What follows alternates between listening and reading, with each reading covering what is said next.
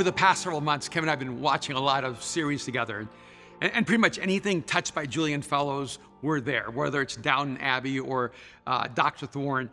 And, and one of the things that always strikes us is that there are two different experiences in humanity those who are highborn and those who are the, the, the, the service class. And, and I remember one day Kim said to me, I, I, would have loved to live in those times. And I said, upstairs or, or downstairs. It creates a very, very different experience. And, and as you listen to the conversations, and the way they understood themselves, not just their times, it really begins to strike you how they have this concept of being highborn, that you're a, a duke or a duchess, a lord or a lady, that you're royalty. And, and because of the coincidence of your birth, you inherit so much wealth and power, title, position, opportunity. And I, have wondered how many times people who watched the upstairs, wondered why was I born in my particular condition? Why was I born in my state rather than in theirs? And, and it would be great, wouldn't it, to have a legacy, to be of the right bloodline, to be highborn, to have a, a, legacy and inheritance passed on to you simply because you're the son or the daughter of the right person, because you carry uh, the right name.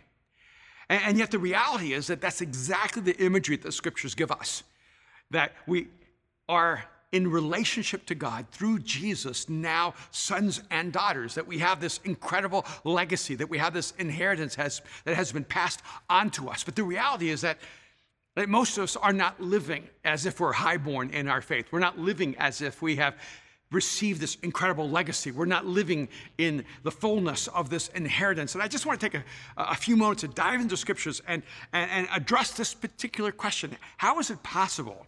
That if you're the recipient of all the generosity and all the goodness of God, that you're living a life where you're struggling every single day, where you feel spiritually anemic, and you're not living a life that would be described in fullness or abundance, but you're just in this survival mentality, uh, afraid of death, afraid of failure, and just trying to hold on and exist. I, I, want you to look with me in Galatians chapter 4. We're going to begin in verse 1, read the first seven verses together. And, and I want you to see that, that Paul actually addresses this very experience, this, this reality that you and I can be the recipients, the, the um, inheritors of all the generosity and goodness of God, and yet live our lives as if we are vacant of it, as if we are not deserving of it or um, not the beneficiaries of it. Let's look together, Galatians chapter 4, beginning in verse 1. What I am saying is that as long as an heir is underage, he is no different from a slave, although he owns the whole estate. The heir is subject to guardians and trustees until the time set by his father. So also, when we were underage, we were in slavery under the elemental spiritual forces of the world. But when the time set, had fully come, God sent his son, born of a woman, born under the law, to redeem those under the law that we might receive adoption to sonship. Because you are his sons, God sent the spirit of his son into our hearts, and the spirit who calls out, Abba, Father. So you are no longer a slave, but God's child. And since you are his child, God has made you also an heir. Now, I think in the time in which we're living, it's important to address the, the tension of the language in these particular verses. The language of slavery is used here in the scriptures, and it's inescapable that the Bible uses the imagery of the reality of slavery to talk about our condition in this life. And I want us to realize that the, the conversation of social justice, the conversation of inequality, the conversation of, of slavery and the history of slavery is not a uniquely American conversation. It's not a uniquely American problem. You see, the reality is that we don't have a history where humanity has been free and there is a nuance of slavery in our story. The reality is that human history is a story of slavery, and the rare exception is the story of freedom. Across the world and throughout every generation, we find time and time again that human beings seem determined to hold each other in captivity, to create systems of bondage and slavery, whether it's political slavery, racial slavery, economic slavery. It, doesn't seem to matter to us what medium or mechanism we use. We find some way to oppress because we somehow have this mentality that if someone is not oppressed, then I am not free. And you see this even in political transitions and, and the turmoil in different nations, that the persecuted become the persecutors. And, and, and so when the scriptures are written, it's inescapable that the language of slavery would be used. This is the human story. I remember years ago when I was writing one of my books, I, I, I put the statement in there that Jesus was born a slave. And my editor pushed back and said, You need to change this. Jesus was not born a slave. And I pushed back and said, You do not believe Jesus is born a slave because you do not see the world from a different perspective than a Western view of the world. But the reality is that the people of Israel were captured, they were dominated by the Roman Empire, they were not free. Just because the slavery seems to have more conveniences and, and have more, more spectrum of a spectrum of freedom, it does not mean that you are free. You're a slave within the context of your oppressor's willingness to allow you to live with a sense of freedom. And this is true across the world. It's true in Western history. I, I, I remember when Kim and I years ago went to the British Museum in London and and they kept showing us all the artifacts in the British Museum. And, and this was British history, but everything in that museum was from another country that they had conquered or dominated at some point. And I remember saying out loud in that moment, wait a minute, this isn't British history. This is the history of the world conquered by England. When are you going to give all this stuff back? And Kim was so angry with me. She goes, Could you just be quiet? But the reality is that United Kingdom was not united, it was conquered. We need to realize that Europe was not united, it was conquered. We need to realize that across the world, from, from New Zealand and Australia, from the, the, the Maoris to uh, the Aboriginals, every nation has a nation of oppression, of destruction, and slavery and bondage. India, that is so oftentimes romanticized with uh, the religion of Hinduism, is one of the most atrocious examples of apartheid and racism in the world. People oppressed because of a belief system that you are born into poverty, born into oppression, born into bondage, and that it is right for it to be so throughout your life. And so we need to realize that the world knows a history of slavery, and that is the human story.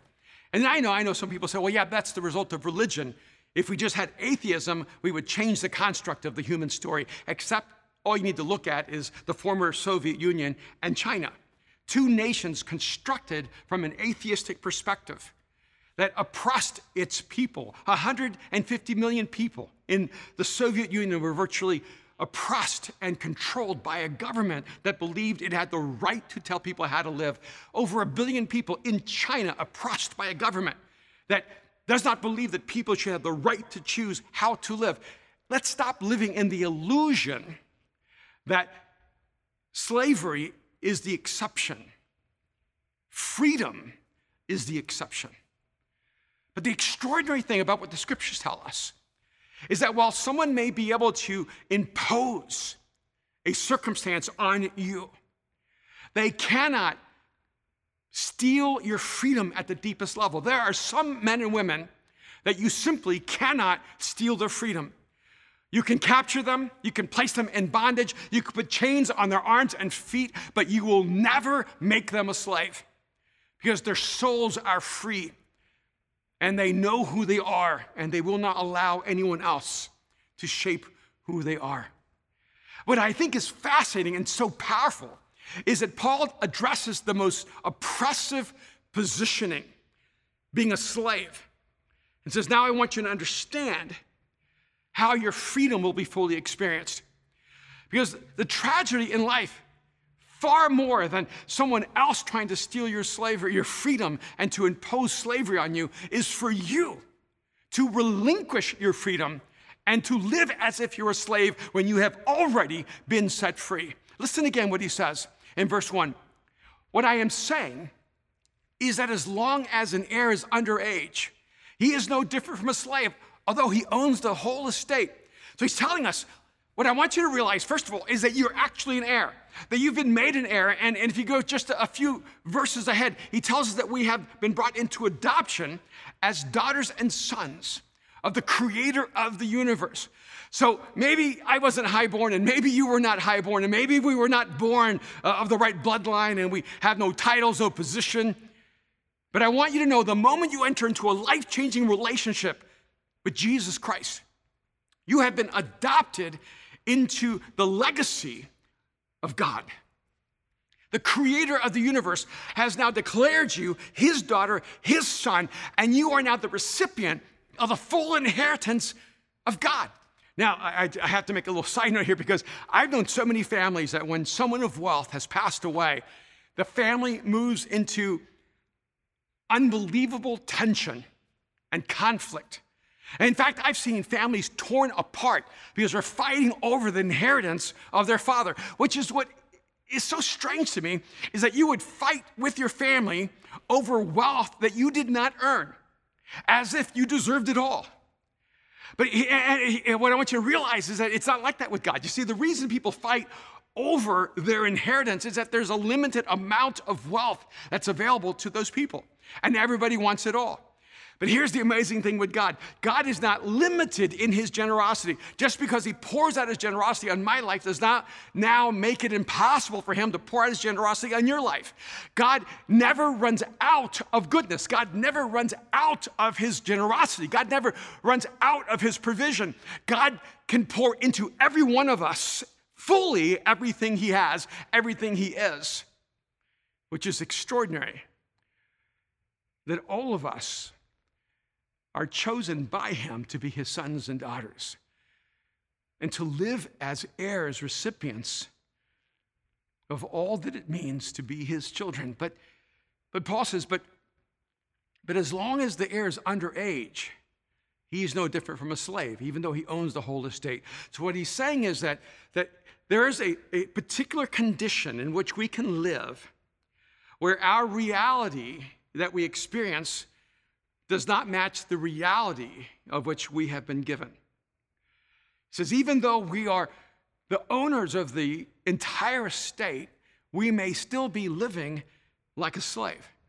And, and the, nuance here is he says it's because the heir is underage. And, and so what you discover is that even if you're highborn, even if you are born of the right bloodline, even if you have title and position, until you're of age, you have no power.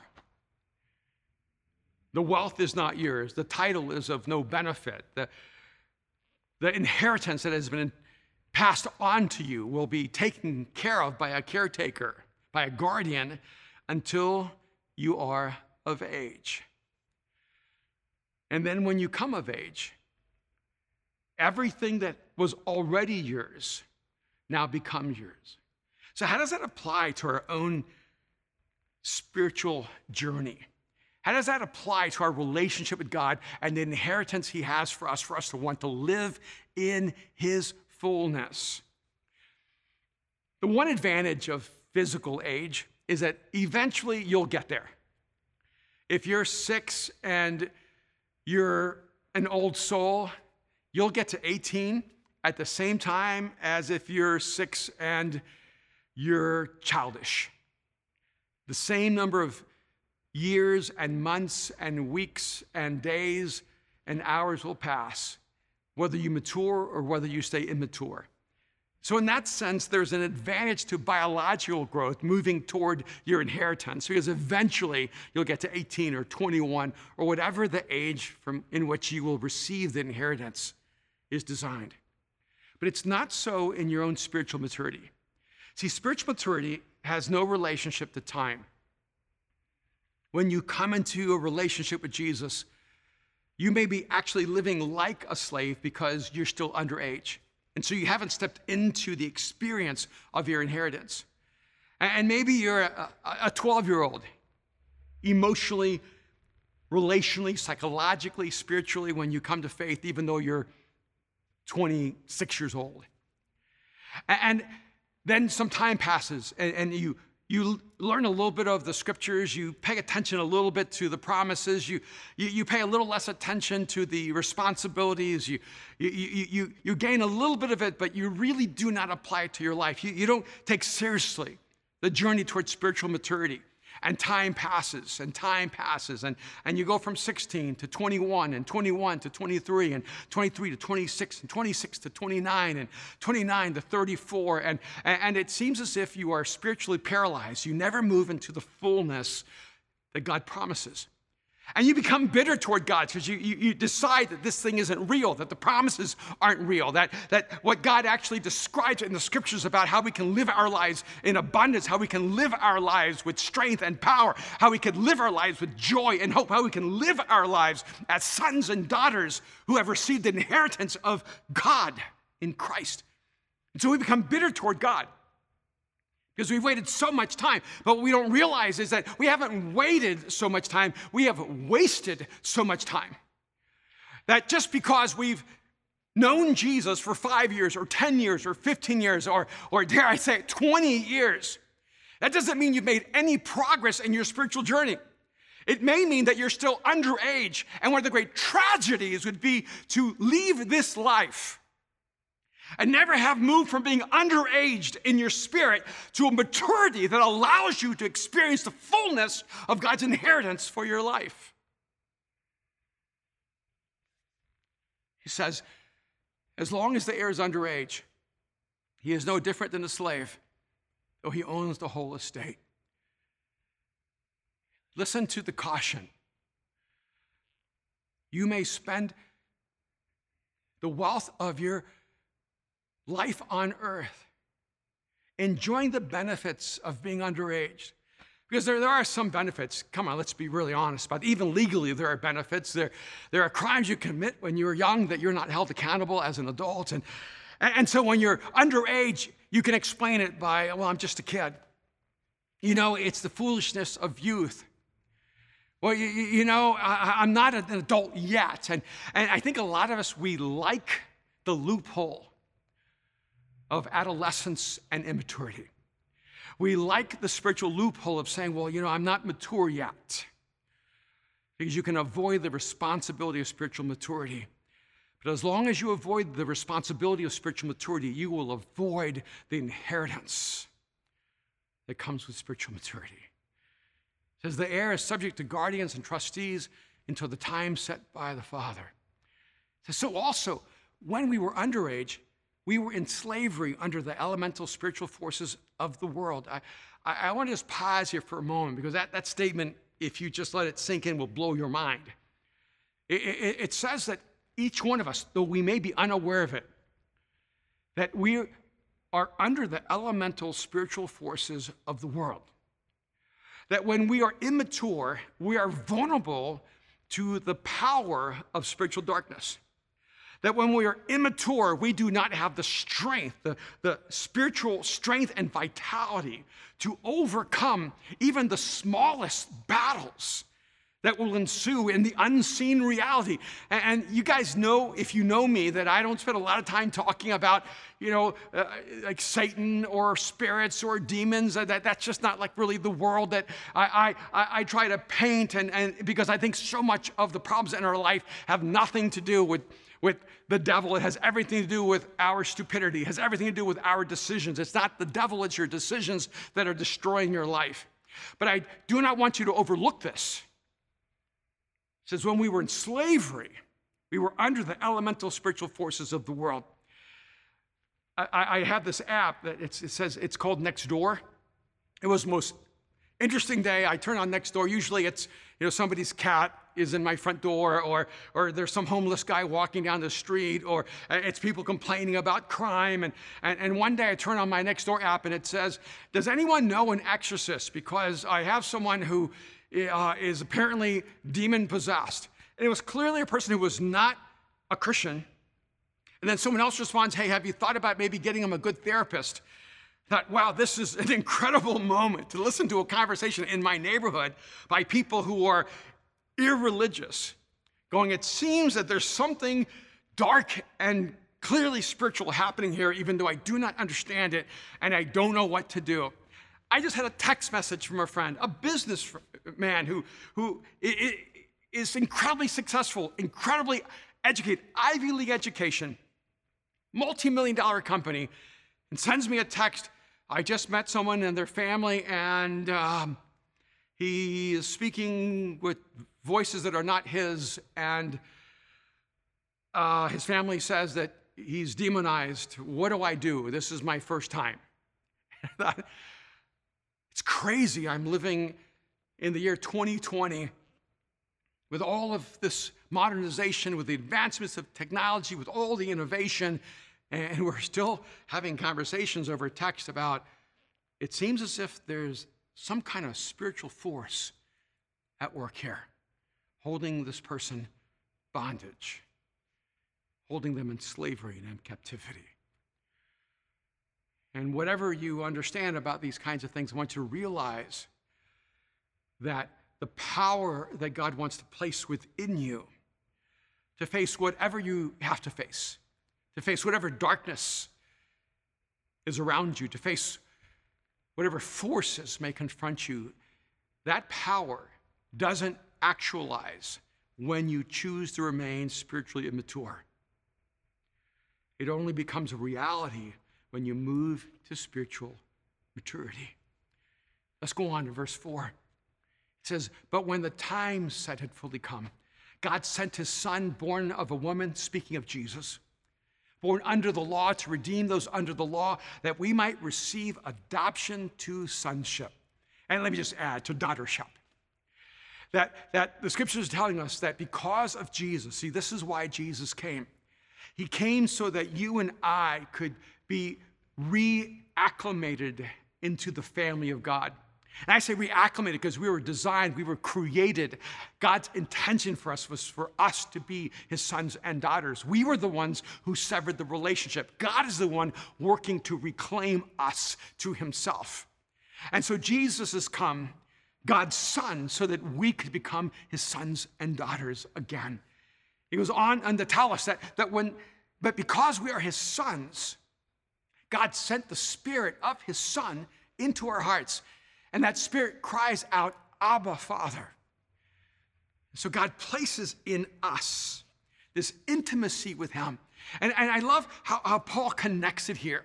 So he's not talking about some doctrine that you need to believe or some piece of information that you need to accept or some truth that will that will somehow radicalize you or a doctrine that will change you. It's a relationship that will transform you when you have this connection to God who is your father.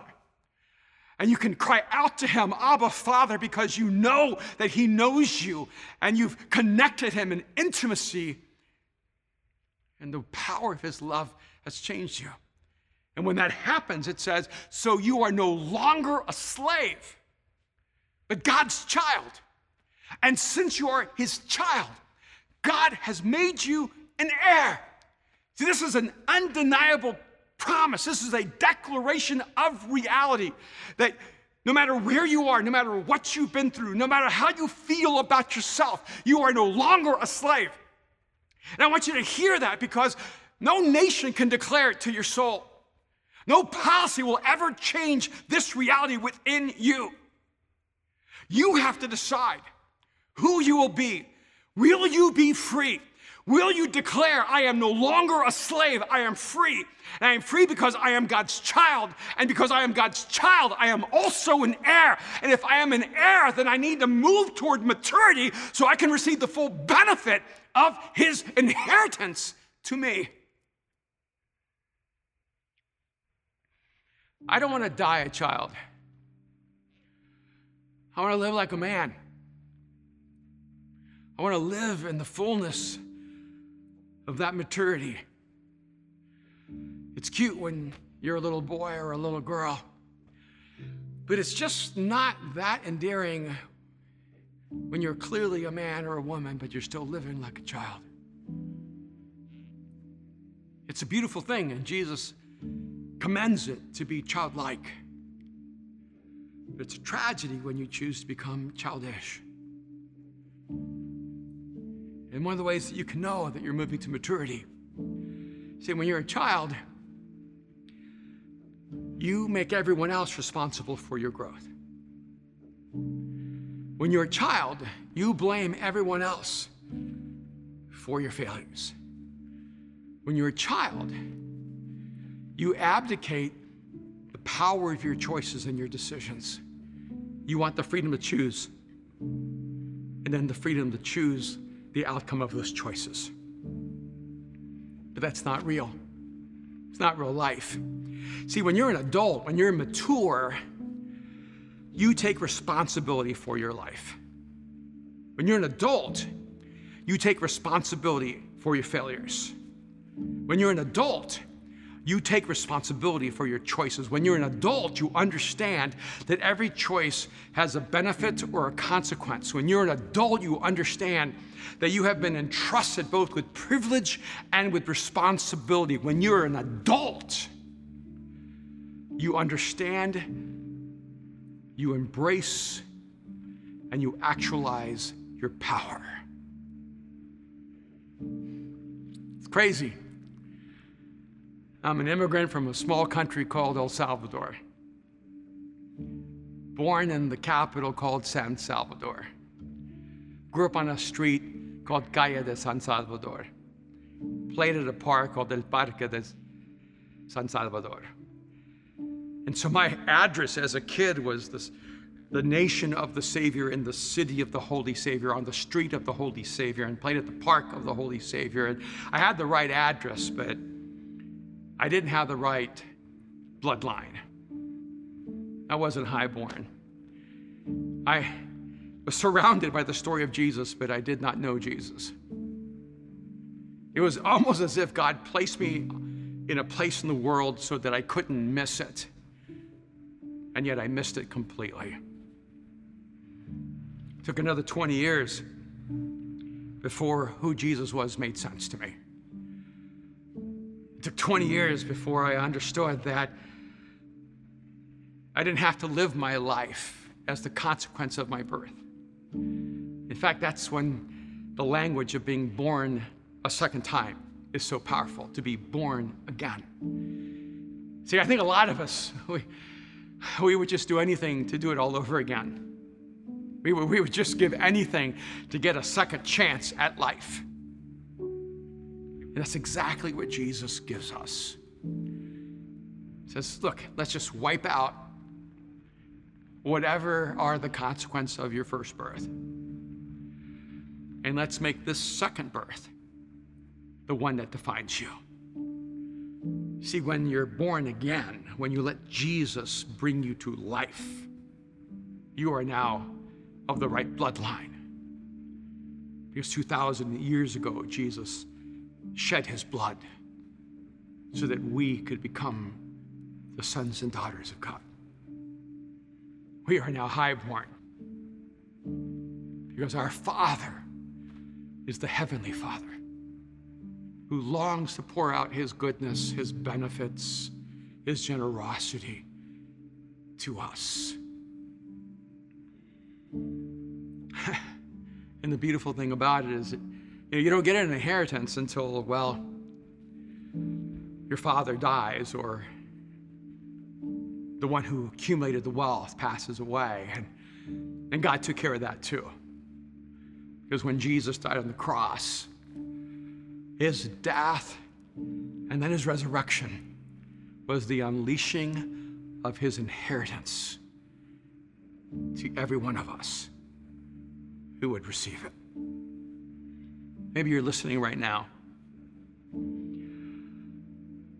And maybe you're a person of faith.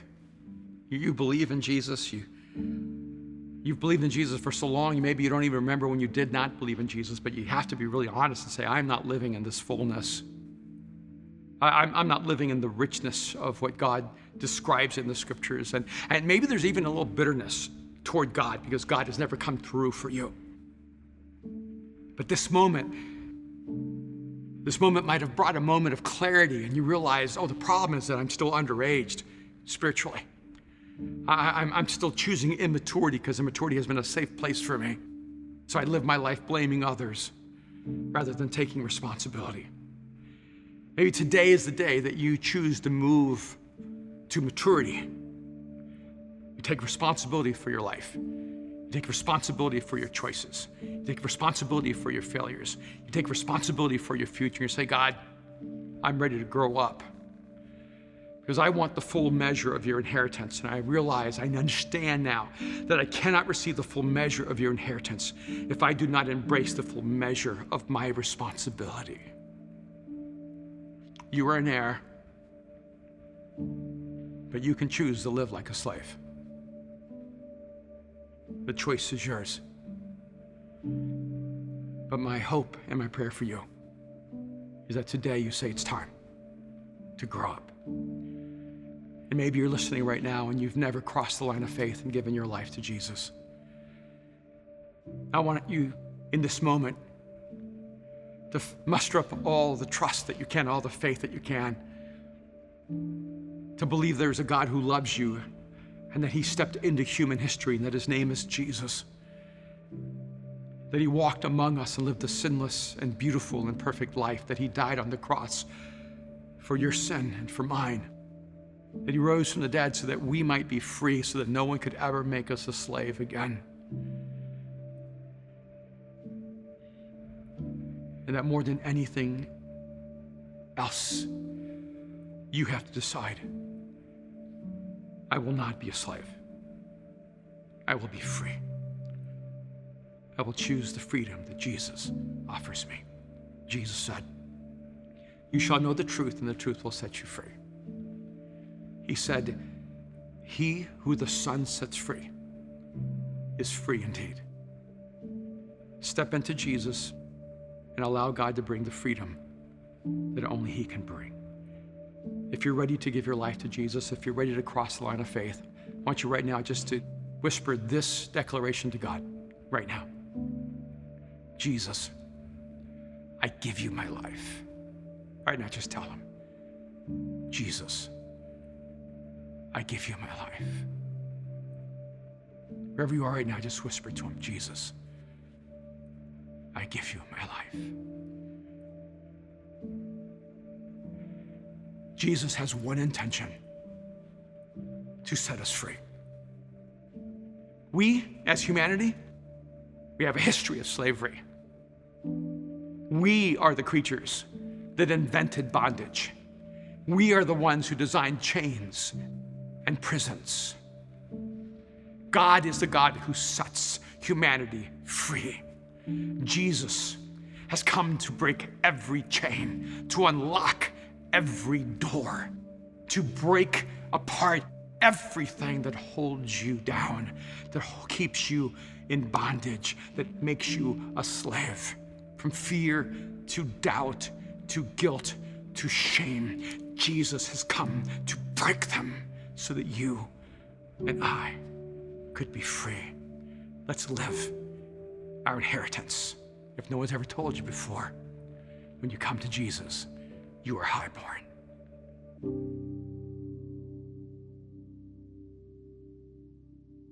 Thank you so much for joining us on the Mosaic Podcast. I want to encourage you to take the message you've just received, allow it to go deeply into your soul, to allow Jesus to do the deep work that only He can do. And I also want to encourage you to be a part of what we're doing here at Mosaic, to go to the Mosaic app and to become a part of the Mosaic Foundation, to become a regular giver and investor in bringing this message across the world. I want to thank you so much for being here with us. God bless you.